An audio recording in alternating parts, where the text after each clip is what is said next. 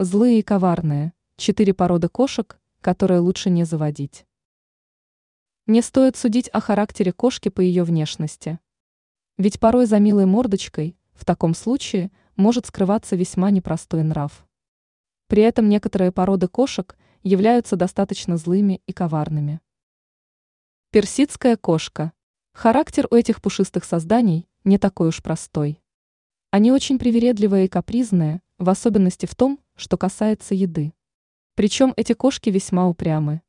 И они скорее останутся голодными, нежели станут есть то, что им не по нраву. Также за шерстью этих питомцев требуется тщательный и регулярный уход. Порода сфинкс. Кошки этой породы заслужили славу злых и коварных. Они пытаются доминировать, при этом демонстративно игнорируя правила, установленные хозяином. Они свободолюбивы, не терпят посягательства на то, что считают своим.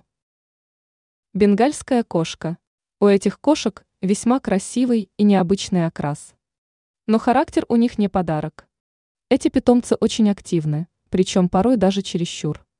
А потому они могут создать хозяину немало хлопот. Причем они вполне могут ответить агрессией, если им что-то не понравится. Сиамская кошка. Эти кошки злопамятные и мстительные. При этом считать хозяином они могут только одного человека. Поэтому к остальным домочадцам могут проявлять весьма недружелюбное отношение, порой даже агрессивное. Ранее мы писали о необычных и редких породах кошек, которые удивляют своей уникальностью.